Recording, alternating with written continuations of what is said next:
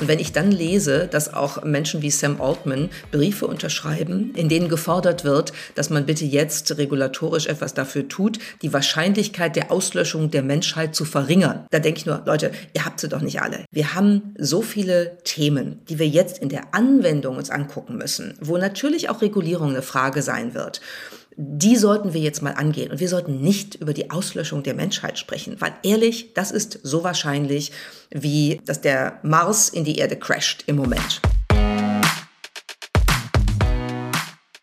Hallo und herzlich willkommen zu einer neuen Folge Strive Up Your Life. Heute sprechen wir über das Trendthema aktuell, nämlich künstliche Intelligenz. Was für neue Tools und Möglichkeiten es gibt, befindet sich ja gerade in aller Munde das macht was mit uns. Es gibt Diskussionen, Hoffnungen und Ängste rund um das Thema KI. Unsere heutige Gästin ordnet das im Gespräch mit Strive-Herausgeberin Katharina Wolfmar für uns ein. Die Rede ist von Miriam Meckel, Co-Founderin und CEO von Ada Learning. Sie erklärt uns, wo KI heutzutage schon überall im Einsatz ist und welche Branchen sich dadurch in Zukunft verändern werden. Spoiler, fast alle. Wir machen außerdem einen kurzen Exkurs ins Quantencomputing, reden darüber, welche Regularien es braucht und welche Ängste komplett überflüssig sind. Am Ende des Gesprächs erwartet euch außerdem ein kleines Goodie, deswegen bleibt unbedingt bis zum Schluss des Gesprächs dran. Ich bin Hanna Andresen aus dem Strive-Team und gebe euch wie immer vorab eine kurze Einordnung ins Thema und damit geht's jetzt auch direkt los. Werbung. Laut einer Microsoft-Umfrage haben ganze 49 Prozent der Arbeitnehmenden die Befürchtung, dass künstliche Intelligenz ihren Job ersetzen wird. Bei E.ON Inhouse Consulting musst du dir darüber keine Gedanken machen, da Beratung weitaus mehr als Analysen, Excel-Tabellen und PowerPoint-Präsentationen ist. E.ON Inhouse Consulting ist, wie der Name schon sagt, die interne Managementberatung von E.ON und hat es sich zum Ziel gesetzt, die Energiewende in Europa und darüber hinaus voranzutreiben. Bringe jetzt deine Leidenschaft für Beratung und die Energiebranche zusammen und gestalte zusammen mit E.ON Inhouse Consulting die Energiewende aktiv mit. Mehr Infos darüber, was E.ON Inhouse Consulting sonst noch so bietet, was Ihnen am Herzen liegt und welche aktuellen Projekte es dort gibt, findest du unter dem Link in den Show Notes. Den Kontakt zum Talent Acquisition Team, das alle weiteren Fragen gerne mit dir klärt, gibt es da natürlich auch. Werbung Ende.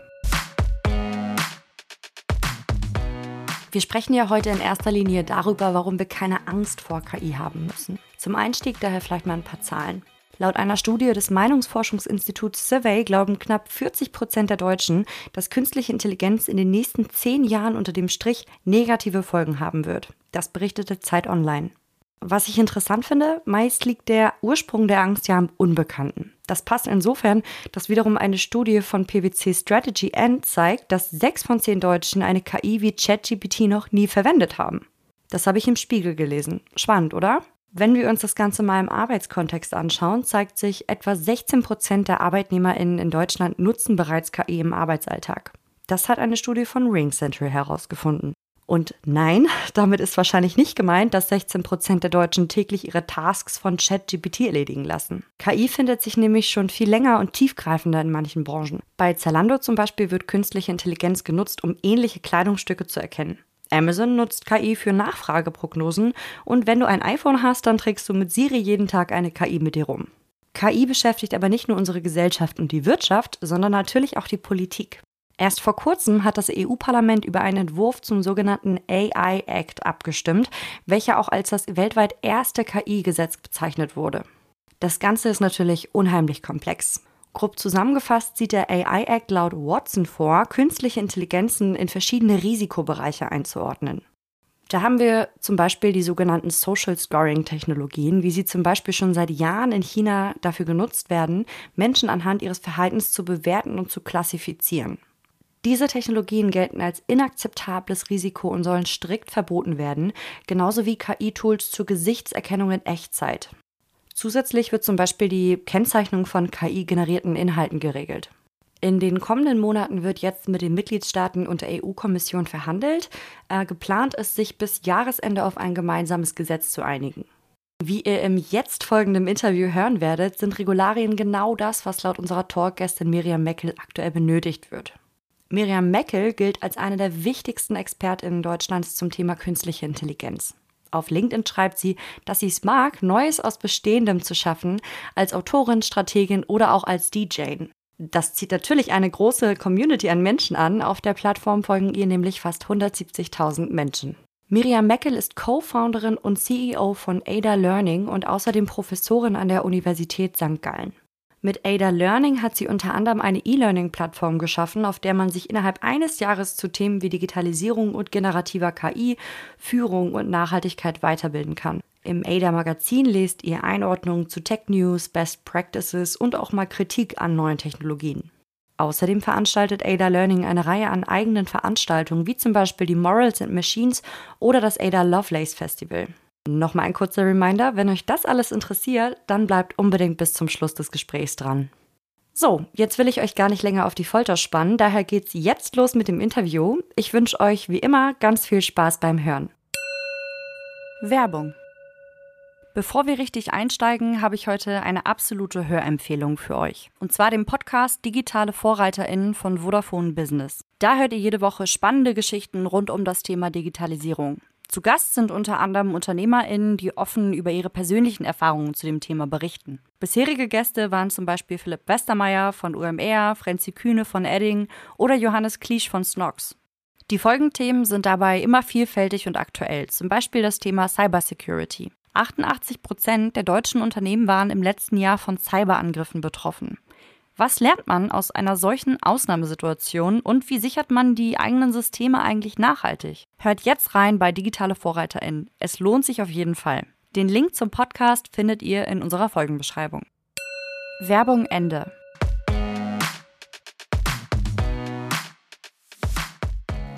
Hallo und willkommen zurück wieder bei Strive Up Your Life. Heute mit einer ganz spannenden Gästin, Miriam Meckel. Wir haben gerade schon gehört, was Miriam alles Großartiges in ihrem Leben bewegt hat und äh, ich glaube noch bewegen wird. Ich glaube, die Zukunft äh, liegt vor allen Dingen noch vor ihr. Ähm, liebe Miriam, ich freue mich riesig, dass du äh, da bist und du bist eine von den zwei Frauen, an die ich sofort denke, wenn ich an KI denke. Die andere ist fairerweise eine unserer Kolumnistin Nicole Büttner von Merantix. Ihr kennt euch bestimmt auch. Ähm, und deswegen wollten wir natürlich mit dir sprechen, wenn wir über das Thema KI sprechen, was momentan natürlich in aller Munde ist, nicht nur durch ChatGPT. Und ähm, jetzt sag doch mal, liebe Miriam, wenn du auf Deutschland guckst, ähm, wo ist denn überhaupt schon echte künstliche Intelligenz, äh, Intelligenz im Einsatz? Denn ich habe immer das Gefühl, das sind ganz viel Algorithmen, also wenn dann Programmierung, aber noch nicht so richtig die richtige lernende Intelligenz. Beschreib mal, was du siehst. Ja, mache ich gerne, Katharina. Erstmal schön, dass ich dabei sein kann. Ich freue mich auf unser Gespräch und ähm, steige gleich mal mit einer schönen ersten Frage ein, weil die ist eine super Frage, denn sie bringt schon mal ein Riesenproblem auf den Punkt. Was ist denn eigentlich KI? Wenn du zehn Leute danach fragst, kriegst du zehn unterschiedliche Antworten. Ist übrigens sogar bei den Computerwissenschaftlerinnen und Wissenschaftlern so. Und ich würde jetzt einfach mal sagen, KI ist ein Überbegriff für durchaus Verschiedenes, also für verschiedene Methoden, Techniken, äh, die in diesem Begriff vereint werden. Also alles rund um Machine Learning ist natürlich KI. Ne? Eine Excel-Tabelle ist nicht KI. Also da können wir mal äh, klar eine Unterscheidung vornehmen. Aber wenn man das sich anschaut, was dazugehört, dann ist die Antwort ganz klar, bei uns in Deutschland ist natürlich KI im Einsatz. Also ein Beispiel, wenn du bei Zalando was bestellst, ne, nehmen wir auch wirklich mal ein deutsches Unternehmen, dann hast du da natürlich einen Empfehlungsalgorithmus, der auch lernt aus dem, was du wann bestellst, was dich vielleicht interessiert und wo natürlich dann die Zuspielungen, die Werbeangebote, die, die äh, Präferenzen und so weiter aus dem Machine Learning heraus äh, dann dein, dein Angebot verbessern. Das ist typischerweise KI und solche Beispiele finden wir ganz viel. Und wenn wir nicht nur deutsche Unternehmen angucken wollen, sondern einfach angucken, was machen wir in Deutschland, dann ist alles, was du guckst auf Netflix, natürlich erstmal durch KI dir zugespielt, ja, wo also schon die, die ähm, Cover Art, also das Anpreisen der unterschiedlichen Serien, KI gestützt auf deine persönlichen Interessen ausgespielt wird. Also wenn ich sage, ich gucke gerne ähm, Science-Fiction-Serien mit schwarzen Hauptdarstellerinnen, dann werden die eine Möglichkeit finden, mir auch einen deutschen Krimi über eine schwarze Hauptdarstellerin so anzupreisen, dass äh, ich interessiert daran bin, ihn zu gucken. Das gehört auch zum Thema KI dazu. Spotify, alles, was ich höre, wird natürlich KI gestützt, entsprechend mit den Recommendations äh, unterstützt. Wir haben ganz viel Bereiche im Feld, im industriellen Feld von, von Lieferungen, von ähm, Warenketten, äh, von Procurement, wo natürlich KI-Systeme im Einsatz sind. Das sieht man oft nicht. Ähm, aber das ist schon lange so und das ist eben nicht erst so, seit wir über ChatGPT reden. Da hat sich ja irrsinnig viel entwickelt. Ne? Wenn ich nochmal zurückdenke, gerade du hast das Beispiel Zalando genommen, wenn ich jetzt mal denke, so vor fünf Jahren wahrscheinlich würde ich schätzen, ähm, war das Retargeting. Also ähm, wenn ich zum Beispiel ein paar rote Schuhe bei Zalando gekauft habe, wurde ich danach geretargetet auf allen möglichen anderen Seiten, äh, die ich besucht habe und mir wurde Zalando-Werbung ausgespielt, dummerweise, fast immer rote Schuhe. Die habe ich ja nun schon. so, das heißt, da muss ich ja, äh, war da noch gar keine KI im Einsatz oder hat die sich einfach, hat die gelernt, hat die sich so entwickelt? Die hat sich natürlich entwickelt. Äh, die Systeme sind immer besser geworden. Das kennen wir ja auch äh, von der, von der Google-Suche. Ne? Die war vor zehn Jahren auch anders als heute und so sehr viel weniger äh, effektiv und effizient. Ich erinnere mich, dass ich bei Amazon ähm, irgendwann mal das, mein eigenes Buch angeboten bekommen habe, nach dem Motto, das könnte Sie auch interessieren. Und das Beispiel habe ich auch mal genommen. Das war tatsächlich so vor, vor mehr als zehn Jahren sogar, weil ich gesagt habe, Leute, guckt mal, so wird's wird's nicht gut funktionieren, weil dieser Algorithmus eben nicht mal weiß, dass ich selbst selber die Autorin des Buches bin und deshalb ehrlich gesagt weiß, was in dem Buch steht. Das muss ich jetzt nicht nochmal lesen. Wobei vielleicht nach zehn Jahren mal ganz gut als Idee. Aber damals war es gerade neu und es war natürlich total unsinnig. Und da hat sich extrem viel getan. Und wenn du dir eben heute anschaust, und da kommen wir tatsächlich dann äh, zu dem Riesenschritt, den die Transformer-Modelle seit 2017 gemacht haben, die eben ähm, auch diesen, diesen äh, großen Sprachmodellen wie ChatGPT und so weiter zugrunde liegen, das ist dann schon eine andere Qualität. Weil das, was da produziert wird, das ist ja schon so, dass man oft wirklich gucken muss und auch oft gar nicht sagen kann, ob das ein Mensch produziert hat oder ob das eine Maschine produziert hat, eine Software produziert hat. Cool, jetzt hast du gerade schon das Beispiel Machine Learning, was ja in der Industrie ganz viel eingesetzt wird zum Beispiel, ähm, genannt. Du hast Zalando genannt, also den Handel. Welche Branchen, äh, wo sind denn jetzt die größten Umbrüche? Also JetGPT könnte man ja vermuten, müsste eigentlich die ganze journalistische Branche komplett durcheinander würfeln. Das Gefühl habe ich noch nicht ganz, also zumindest nicht, dass der Journalist oder die Journalistin ersetzbar sind. Erzähl mal, welche Branchen sind jetzt momentan äh, total in so einer Sollbruchstelle und verändern sich? Also ich glaube, dass wir in, in der Transformationsstufe, wo wir im Moment drin sind, wahrscheinlich davon ausgehen können, dass alle Branchen sich verändern. Ich habe auf einer Bühne letzte Woche gesagt, wenn man re relativ sicher sein will, dass man für die nächsten Jahre einen sicheren Job hat, dann sollte man wahrscheinlich Klempnerin oder Klempner werden, weil Klos reparieren kann weder generative KI noch können das Roboter ähm, bislang wirklich gut. Also ne, Handwerk hat einen neuen goldenen Boden, der sozusagen im Umkehrschluss aus dem Erfolg der, der künstlichen Intelligenz hervorgeht. Ansonsten ansonsten sehe ich das bei fast allen Branchen. Und wenn du sagst, Journalismus passiert noch nicht so viel, auch diese Entwicklung ist ja nicht ganz neu. Ne? Also es gibt ja Unternehmen wie Narrative Science aus den USA, die tatsächlich auch KI-gestützte Textherstellung ähm, schon seit Jahren anbieten, auch für große Unternehmen, äh, die, die im Medienbereich äh, unterwegs sind, Publishing Houses, die das auch nutzen, wo es im Wesentlichen darum geht, dass zum Beispiel für zahlenbasierte Berichterstattung, Finanzberichterstattung, Sportberichterstattung, Wahlergebnisse und so, dass dafür dafür diese Systeme immer schon äh, ganz gut gebraucht wurden und gebraucht werden konnten, aber sie werden eben immer besser. Und ich erwarte für den Bereich tatsächlich eine relativ tiefgreifende Veränderung, die hoffentlich so gemacht wird, dass man ähm, die nervigen Aufgaben, die sowieso keiner machen will, wie Bildunterschriften und Infokästen befüllen und so weiter, dass man das wirklich dann mit KI ähm, sozusagen äh, industrialisiert, automatisiert umsetzen lassen kann und die Zeit, die man gewinnt, für gute Recherche gutes Schreiben, schöne Reportagen, schöne Geschichten nutzt, äh, von denen wir durchaus ein paar mehr gebrauchen könnten, ist meine Wahrnehmung. Und wenn du das durchdeklinierst, dann kannst du sagen, die ganze Kreativbranche, ja auch mit Tools wie Midjourney, äh, Stable Diffusion, Dolly, wo du Bildgeneration machen kannst, die neue Farben dir kreieren und so weiter, da wird sich ganz viel tun. Wir werden erleben, dass äh, das gesamte Office-Management-System ähm, durch diese ähm, KI-Systeme verändert wird und das bedeutet, dass eigentlich in allen Branchen die sogenannte White-Collar-Work sich grundsätzlich verändern wird. Und dass wir übrigens, letzter Punkt, total Unrecht gehabt haben mit allen Prognosen, die wir über die letzten 20 Jahre ähm, nach vorne gebracht haben. Wir haben nämlich immer gesagt, die armen Handwerker, die armen Lastwagenfahrerinnen und Fahrer, die werden ja gar keinen Job mehr haben. Die müssen wir jetzt alle zu Programmiererinnen und Programmierern umschulen. Und jetzt sehen wir, nee, äh, mit dem selbstfahrenden Auto und dem selbstfahrenden LKW, es funktioniert immer noch nicht so, dass man das äh, als sichere Wette für irgendwie drei, fünf Jahre sehen kann. Aber was jetzt passiert ist, dass die White-Collar-Jobs, die Schreibtischjobs, die Wissensjobs wirklich angegriffen werden. Und insofern ist das auch eine Lehre daraus, wie schlau wir eigentlich darin sind und wie gut wir darin sind, die Zukunft vorherzusagen.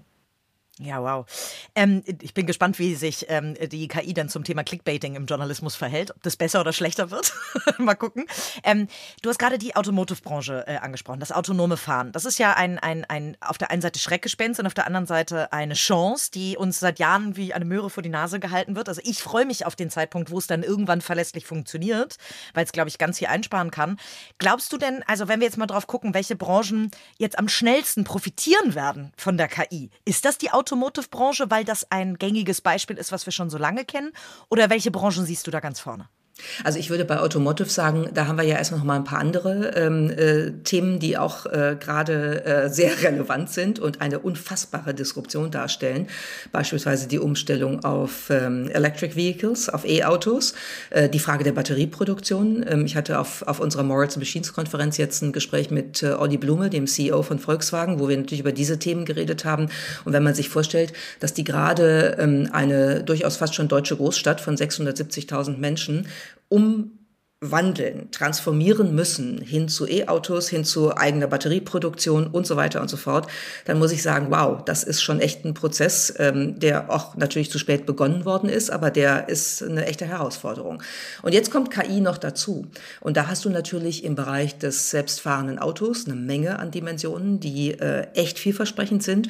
Ich fände es auch cool, wenn man das nutzen könnte. Gar nicht, weil ich selber ähm, davon ausgehe, dass ich dann an meinem eigenen ähm, Steuerrad im Auto, das ich übrigens gar nicht habe, nicht mehr sitzen muss, sondern eher im Hinblick auf ein wirklich abgestimmtes Mobilitätssystem. Und da ist KI eine ähm, Möglichkeit, die uns wirklich nach vorne bringt. Das andere ist übrigens Quantum Computing, weil diese Berechnungen, die du beispielsweise machen musst, um äh, ganze städtische Mobilitätssysteme oder sogar darüber hinausgehend zu koordinieren und zu steuern und so möglich zu machen, dass wir auf ein, ein, eine Anforderung über unser Handy, dann in einer kurzen Zeit ein selbstfahrendes Auto vor der Tür stehen haben, in das wir einsteigen können, das uns irgendwo hinbringt und dann wieder verschwindet, so dass die Städte alle grün werden und keine Autos mehr darum stehen müssen und so weiter und so fort. Wenn du das steuern willst, dann brauchst du eine, eine Computing-Infrastruktur, äh, die, vor, die wahrscheinlich voraussetzt, dass wir da noch einen Schritt weiterkommen müssen und das ist Quantum Computing, was da relevant werden wird. Ich gehe übrigens nicht davon Kannst du das, entschuldige, wenn ich dich unterbreche, kannst du Quantencomputing erklären in einfacher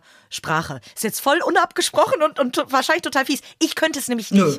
Ich habe eine grundsätzliche Vorstellung, aber ich könnte es auch nicht erklären. Das ist so ein bisschen wie bei der KI, kann man auch immer so irgendwie halb erklären, also kann ich oberflächlich erklären, aber ähm, das ist doch irgendwie so, so, ein Phänomen, oder? Dass wir immer noch so mit, mit Dingen hantieren, die, die irgendwie, ähm, ja, die, die noch so unbekannt für uns sind. Man muss ja auch du, nicht wenn, jeder Quantencomputing machen, aber. Wenn wir beim Auto bleiben, äh, kannst du erklären, wie dein Auto funktioniert, wenn du eins hast? Nee, stimmt. Ja, hast recht. Ich also weiß, ich glaub, das hat einen Motor und fährt mit Benzin und so, aber wie es genau funktioniert, nee, stimmt, ja.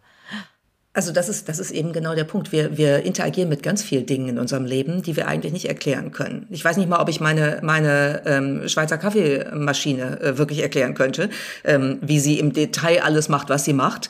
Aber ähm, das ist halt das Vertrauen, was wir, was wir entwickeln in Technologien. Wenn sie in unserem, in unserem Leben ankommen, sind wir in der Regel ja etwas misstrauisch erstmal, etwas zurückhaltend, vor allen Dingen in Deutschland. Und Schritt für Schritt lernen wir halt, das funktioniert. Und dann gibt es natürlich auch den Prozess, dass wir Regeln aufstellen. Ich komme gleich zum Quantencomputing, Regeln aufstellen, wie zum Beispiel, ich sollte mich im Auto anschnallen und äh, ich sollte auch nicht in der Stadt 130 fahren und so weiter, weil wir wissen, dass Technologien eben immer unterschiedlich genutzt werden können und sehr viel Vorteile haben können, aber wenn sie falsch benutzt werden, eben auch Nachteile haben können. Und dieses Vertrauen führt dazu, dass wir in ein Auto steigen, ohne jedes Mal uns zu fragen, wie genau sind Stimmt. sämtliche Abläufe, die jetzt hier gerade passieren ja. und die mir möglich machen, von A nach B zu kommen. Das wird auch bei den Technologien, über die wir jetzt reden, irgendwann kommen. Das will ich nur deshalb sagen, weil wir immer so angstbesetzt darüber diskutieren in Deutschland. Und wir werden Schritt für Schritt, auch wenn wir KI nicht verstehen, irgendwann lernen, damit umzugehen und es wird auch normaler werden. Quantencomputing ist hingegen etwas, was wirklich schwierig zu erklären ist. Ähm, ich kann es erklären, aber es ist wirklich nicht leicht, es so zu erklären, dass die Leute nicht alle denken, äh, hat die irgendwie, ist die auf einem anderen Planeten unterwegs. Ich versuche das mal. Quantencomputing ist eigentlich in erster Linie mal eine neue Form des, des ähm, Computings, die extrem viel schneller und leistungsfähiger ist. Und das ist auch eigentlich schon das Wichtigste, was wir da verstehen müssen. Weil sie nutzt eine quantenphysische Erkenntnis, wie unsere Natur in den kleinsten Bestandteilen aufgebaut ist, im subatomaren Level, wo Dinge gleichzeitig stattfinden und sein können. Wir leben ja in einer Welt, in der wir binär groß geworden sind, wie eben auch der digitale Computer funktioniert. Null oder eins, ja. In diese Informationen ist alles kodiert, was wir im digitalen Computer prozessieren. Bei Quantum ist das anders. Das ist Null und eins gleichzeitig. Und dadurch kann der parallel so viel mehr rechnen, dass er eben viel schneller ist. Ein Beispiel, ähm, ein Google-Quantencomputer hat 2019 ähm, eine Rechenaufgabe, eine mathematische Aufgabe berechnet. Dafür hat dieser Quantencomputer 200 Sekunden gebraucht und ein normaler digitaler Hochleistungsrechner hätte dafür 10.000 Jahre gebraucht. So, wenn du das mal nimmst und an der Stelle höre ich auch auf, dann kann man sich vorstellen, dass es mit Quantencomputing gelingen kann, ganze Mobilitätssysteme zu koordinieren ähm, und viele andere tolle Sachen zu tun, was eben mit regulärem Computing nicht möglich ist. Ja, Wahnsinn. Okay, das wird äh, wahrscheinlich alle Branchen nochmal äh, gravierend verändern. Ähm, da hake ich aber tatsächlich nochmal ein, weil da habe ich dich selber unterbrochen. Sag nochmal, wir haben ganz viel jetzt über Automotive gesprochen. Welche Branchen werden denn die Gewinner sein und Gewinnerinnen? Die, also kurzfristigen, kurzfristigen erstmal. Die, die, Branchen, die jetzt äh, in der Lage sind, relativ schnell zu reagieren und sich in einen ähm, Trial-and-Error-Prozess zu begeben, um zu diskutieren und auszuprobieren, wo sie Dinge in, in einzelnen Projekten wirklich anwenden und äh, erproben können. Und ich sage immer, es gibt drei Fragen, die man sich, glaube ich, jetzt in jeder Branche stellen muss, vor allem als Führungskraft. Die erste Frage lautet, was brauche ich persönlich? Was weiß ich in diesem Zusammenhang und wo brauche ich Unterstützung und äh, Informationen? Und das ist übrigens nicht schlimm, weil wir haben nicht überall Götter sitzen, die alles wissen oder Göttinnen, sondern man muss sich informieren und man braucht Sparringspartner. Und dann muss ich wissen, wie ich äh, sozusagen diese Entscheidungen richtig treffen kann als Führungskraft. Und das Zweite ist, wie kriege ich meine Leute in meinen Teams dahin, dass die auch in der Lage sind, mit mir im Sparring das wirklich auszuprobieren und sich zu trauen und in ähm, überschaubaren Dimensionen Sachen wirklich anzuwenden, wo wir probieren können, wo kann uns das nach vorne bringen. Und das wird eine Menge an positiven Ergebnissen geben.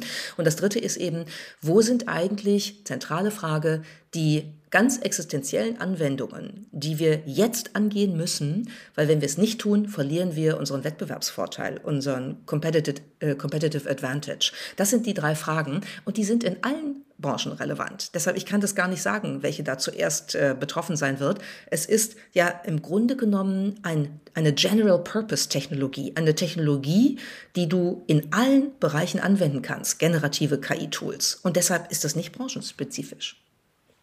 Das wäre jetzt schon fast so ein kleines How-to-KI. Also im Sinne von, ich könnte mir vorstellen, viele Unternehmer und Unternehmerinnen, die das jetzt hören, kriegen vielleicht Angst, weil sie sagen, oh Gott, oh Gott, ich habe noch gar nichts ausprobiert im Bereich KI.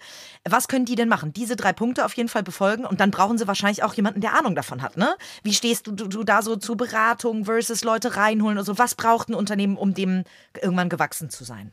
Also ich, ich habe die, die Frage ja selber auch übrigens für unser Unternehmen, für Ada Learning. Äh, wir stellen uns natürlich genau die gleichen Fragen und wir arbeiten auch durchaus ja mit einer ganzen Reihe von ähm, Unternehmensleitungen, ähm, Führungsteams, um genau diese Transformation äh, aufzusetzen und da als Bearingspartner zu agieren und auch äh, entsprechendes Wissen und entsprechenden Input reinzubringen. Ich glaube, das kann man machen. Das ist sogar am Anfang sehr hilfreich, weil das natürlich schnell geht, um mal sozusagen das Setting und das Framework wirklich auszumessen messen und zu gucken, wo gehen wir jetzt in die Tiefe. Ich bin weniger eine Freundin davon, äh, alles von außen reinzuholen. Ich glaube, dass man wirklich darauf setzen muss, auch in dem Arbeitsmarkt, in dem wir im Moment unterwegs sind, zu gucken, wie kriegt man die eigenen Leute qualifiziert. Das machen wir mit unserem Programm, mit dem ADA Fellowship ja auch, wo es genau um diese Themen geht. Und dann eben ein Netzwerk von internen Botschafterinnen und Botschaftern und Change Agents im eigenen Unternehmen zu haben, aus den unterschiedlichen Divisionen des Unternehmens, denen man ganz klar den Auftrag gibt, ihr seid gemeinsam mit der Unternehmensleitung Geschäftsleitung dafür verantwortlich, jetzt in bestimmten Projekten und Programmen diese Veränderung zu, äh, anzuwenden, umzusetzen, Schritt für Schritt, mit einer engen Rückkopplung, um dann rauszufinden, wo wo verändert das unser Geschäftsmodell, wo ähm, öffnet das auch neue Opportunitäten. Das wird eine Menge an Möglichkeiten geben, die daraus entstehen. Und deshalb nicht mit Angst dran gehen, sondern einfach sagen, so, that's reality. Das ist jetzt mal, was jetzt einfach gegeben ist.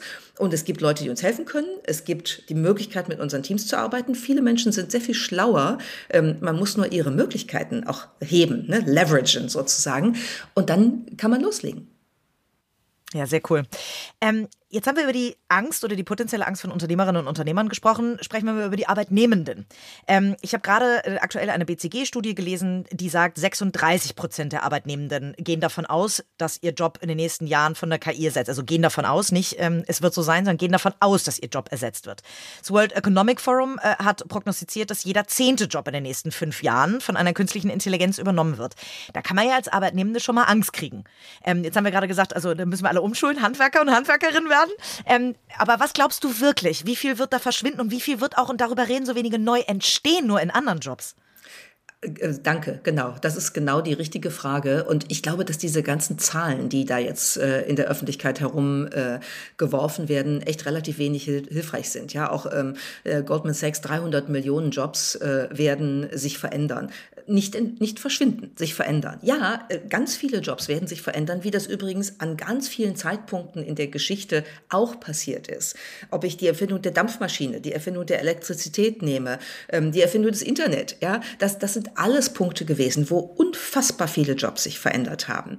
Und was wir historisch wissen, und das ist mir wirklich wichtig zu betonen, ist, dass natürlich bestimmte Jobs, bestimmte auch Arbeitsbereiche sich zum Teil auch durch, durchaus grundlegend verändern, aber dass natürlich ganz viel Neues entsteht. Und in der Summe ist die Geschichtslehre die, dass immer mehr neue Jobs entstehen, als bestehende wegfallen. Bislang war das tatsächlich so. Und das heißt nicht, dass man die Delle der Transformation, die natürlich in manchen Bereichen entsteht, nicht auch managen muss. Das ist auch eine politische Frage. Ja, wie kann man sozialen, soziale Folgen solcher äh, Veränderungen auch abmildern, dass es, dass es in Ordnung geht und dass es auch den Ansprüchen einer sozialen Marktwirtschaft entspricht. Aber grundsätzlich entsteht ganz viel Neues. Wenn ich mir angucke, in welche Entwicklung wir jetzt eintreten, dann fängt das an bei so ganz naheliegenden Sachen wie Prompt Engineering. Ja, also Leute, die wirklich wissen, wie man diese Systeme so effizient nutzt, dass man schnell gute Ergebnisse bekommt, ist ein, ein Jobprofil, mit dem man jetzt äh, durchaus äh, was anfangen kann.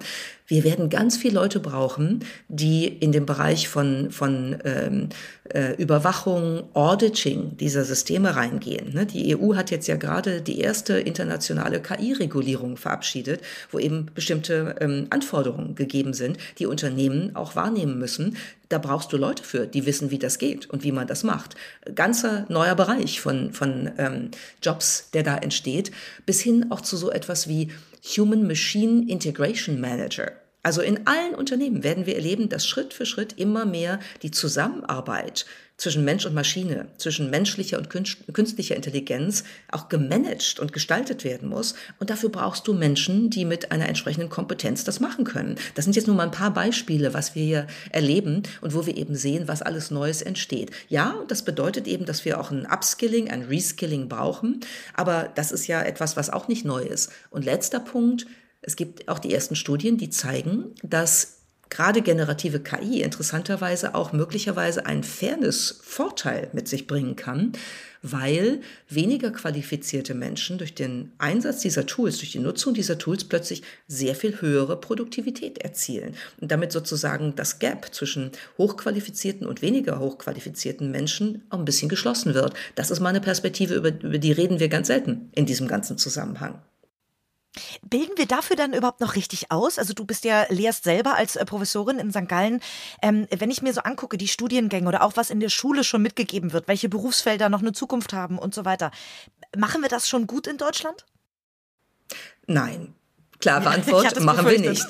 Die ist auch nicht neu, die Antwort. Das sage ich wie ein äh, ähm, äh, ewig grüßt das Murmeltier äh, immer wieder, weil ich der Meinung bin, dass all diese Themen in der richtigen Art und Weise von der Grundschule ähm, über die weiterführenden ähm, Schulstufen bis hin in die Universität natürlich ganz anders adressiert werden müssten. Da sind wir leider erstens langsam, zweitens ängstlich, drittens durch den Föderalismus gelähmt in einer abgestimmten und konsequenten Art der Umsetzung und der Erneuerung. Ähm, und das ist einfach ein Trauerspiel. Das muss ich wirklich sagen. Ähm, ich bin ja nun in der Schweiz an der Uni, an der Uni St. Gallen. Ähm, und auch da haben wir natürlich die Diskussion im Moment, was bedeutet das? Ja, du kannst jetzt nicht mehr einfach ein Essay als Leistungs Leistungsnachweis in Auftrag geben äh, und warten, dass die äh, Studierenden zu Hause sitzen und dann äh, nichts mit ChatGPT und so weiter machen. Ne? Und dann gibt es natürlich Systeme, mit denen man das kontrollieren kann und so, aber das ist doch keine Lösung. Ich habe bei meinem Kurs, den, oder bei einem Kurs, den ich jetzt gegeben habe zum Thema Datenjournalismus zum Beispiel was gemacht, dass ich gesagt habe, passt auf, wir machen jetzt was Neues, weil ich will, dass ihr mit äh, diesen Tools arbeitet. Ich will, dass ihr das lernt, weil das müsst ihr. Und deshalb ähm, macht ihr nicht einfach ein Essay äh, am Schluss, sondern ich möchte, dass ihr einen richtig guten journalistischen Artikel, den man in der Financial Times veröffentlichen könnte mit ChatGPT, generiert. Und das wird nicht ein einmaliger Generationsprozess sein, sondern das wird ein über viele Iterationsstufen entstehender Artikel sein. Ich will den Artikel sehen und dann will ich von euch eine kritische Reflexion, ein Essay, der kritisch reflektiert, wie dieser Prozess war, wo die Stärken und Schwächen des Systems sind, der KI-Anwendung sind und was ihr daraus gelernt habt. Und den Essay kann ChatGPT so nicht so leicht schreiben. Insofern habe ich ne, ne, das als Kombi und das war natürlich auch ein bisschen Aufruhr und dann haben sie ganz viele Nachfragen gehabt und so, vollkommen in Ordnung. Und es ist ein, ein Test jetzt, ob das funktioniert. Aber ich glaube, das ist das, was wir alle jetzt machen müssen. Wir müssen uns darauf einlassen, neue Wege zu finden, neugierig zu sein, voranzugehen, damit auszuprobieren, gemeinsam in der Interaktion, in der Kollaboration. Wie kann man das denn wirklich einsetzen? Und da sind wir im Schulsystem natürlich überhaupt nicht darauf vorbereitet. Ja. So, jetzt haben wir über die Angst der Unternehmer und Unternehmerinnen gesprochen, über die Arbeitnehmenden. Jetzt gehe ich nochmal auf eine Angst ein, die, die wir alle als Menschen vielleicht äh, haben oder die, also auch, wo auch ich immer noch ein mulmiges Gefühl habe, weil man sich eben so wenig auskennt. Ich kenne nun Filme, bin absoluter Film- und äh, Serienjunkie, ähm, wie iRobot oder so, wo am Ende die äh, künstliche Intelligenz quasi übernimmt, also wo zumindest es droht, dass die künstliche Intelligenz übernehmen könnte, sich gegen uns richtet. Also nicht ähm, Mensch und Maschine, sondern Mensch gegen Maschine. Wie realistisch ist dieses Szenario und wie können wir uns davor schützen oder wie können wir aufklären? Also dieses Szenario ist echt nicht hilfreich und es wird im Moment äh, öffentlich in einer, ähm, einem Ausmaß diskutiert, wo ich mir wirklich nur einen Kopf fassen kann. Und wenn ich dann lese, dass auch Menschen wie Sam Altman Briefe unterschreiben, in denen gefordert wird, dass man bitte jetzt regulatorisch etwas dafür tut, die Wahrscheinlichkeit der Auslöschung der Menschheit zu verringern. Ja, das ist die wörtliche Übersetzung. Wir wollen die gar nicht mehr verhindern, wir wollen sie verringern, die Wahrscheinlichkeit. Da denke ich nur, Leute, ihr habt sie doch nicht alle. Ja? Erstens, wenn das ehrlich so ist, dann hättet ihr euer System nicht releasen dürfen. Dann hättet ihr es einfach, ähm, hätten wir damit anders umgehen müssen, allesamt ihr an erster Stelle, die es entwickelt habt. Aber ähm, der Punkt ist doch der, wir haben so viele Themen, die wir jetzt in der Anwendung uns angucken müssen, wo natürlich auch Regulierung eine Frage sein wird die sollten wir jetzt mal angehen. Und wir sollten nicht über die Auslöschung der Menschheit sprechen, weil ehrlich, das ist so wahrscheinlich, wie ähm, dass der Mars in die Erde crasht im Moment. Was wir jetzt angehen müssen, das ist zum Beispiel die Frage der Transparenz von solchen generierten Inhalten. Wenn ich mir zum Beispiel die US-Präsidentschaftswahl nächstes Jahr angucke und jetzt sehe, dass Ron DeSantis, der Gouverneur von Florida, ähm, schon ähm, gefakte ähm, Materialien, Fotos nutzt, wo Trump äh, Anthony Fauci äh, umarmt, ja, um da Kampagne zu machen gegen Trump dann kann ich mir ungefähr vorstellen, was wir für, eine, für einen Wahlkampf da erleben werden im Hinblick auf Desinformation und Irreführung.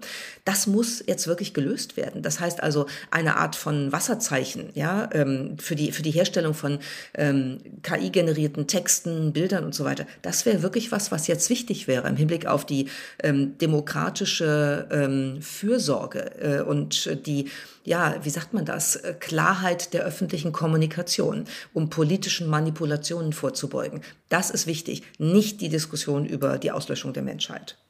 Also mehr Transparenz, weniger Angst tatsächlich.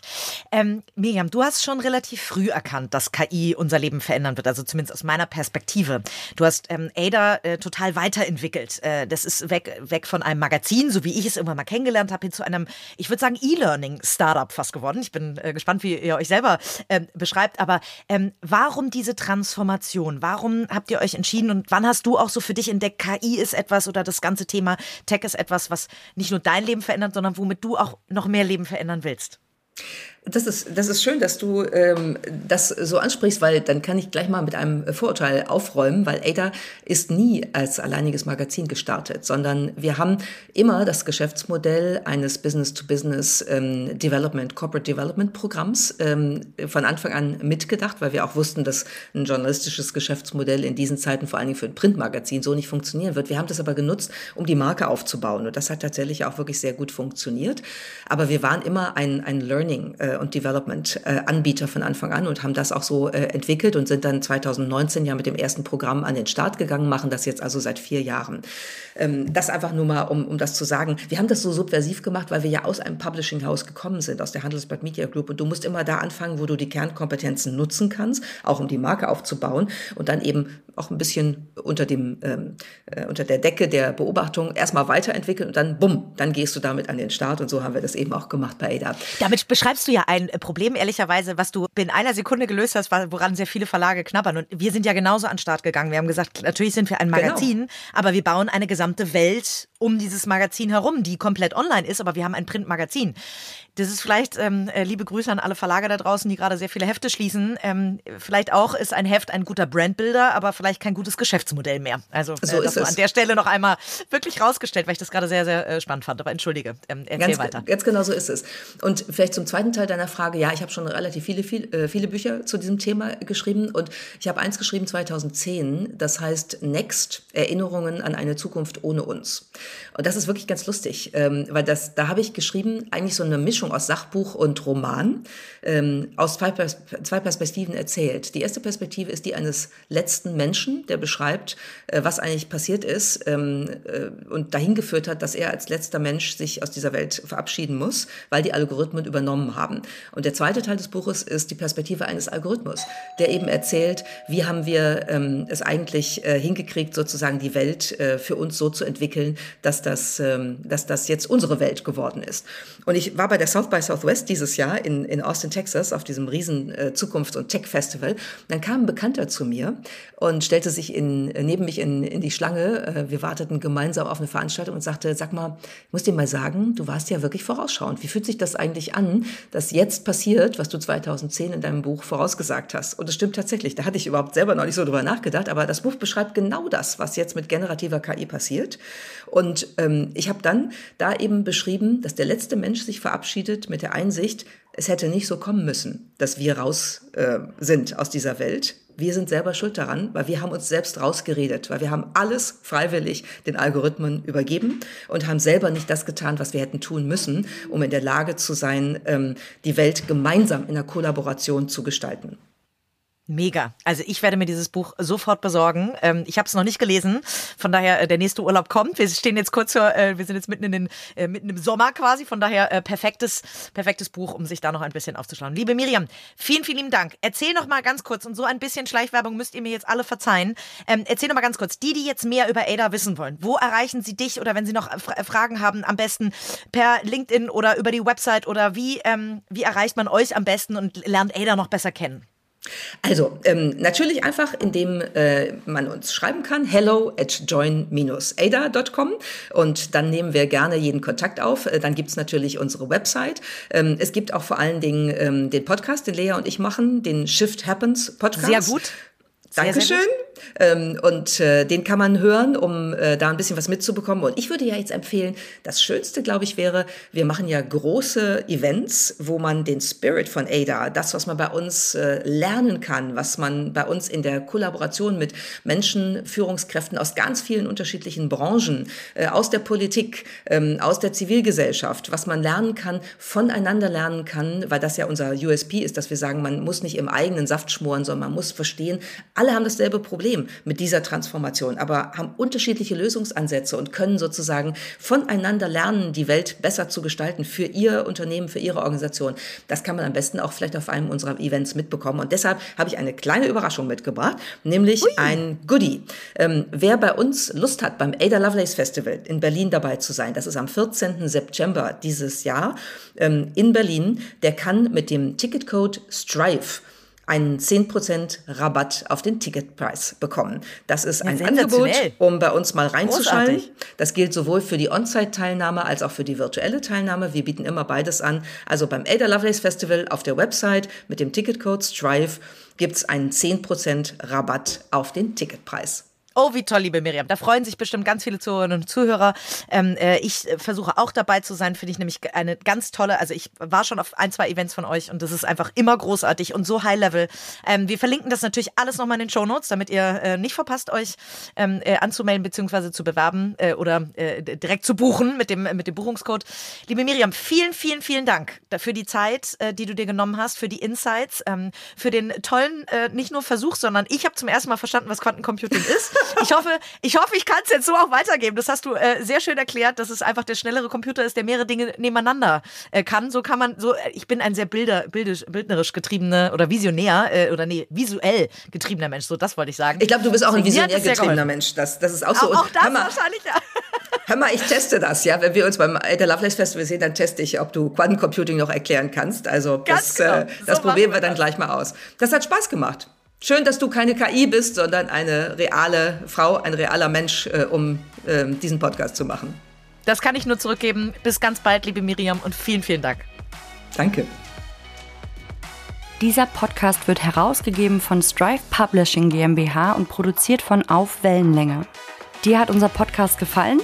Dann abonniere unseren Podcast und gib uns, wenn du magst, eine Bewertung. Im besten Fall natürlich eine gute. Wir freuen uns außerdem sehr, wenn ihr unseren Podcast auf Social Media teilt und die Kanäle des Drive Magazine verlinkt. Bis zur nächsten Folge.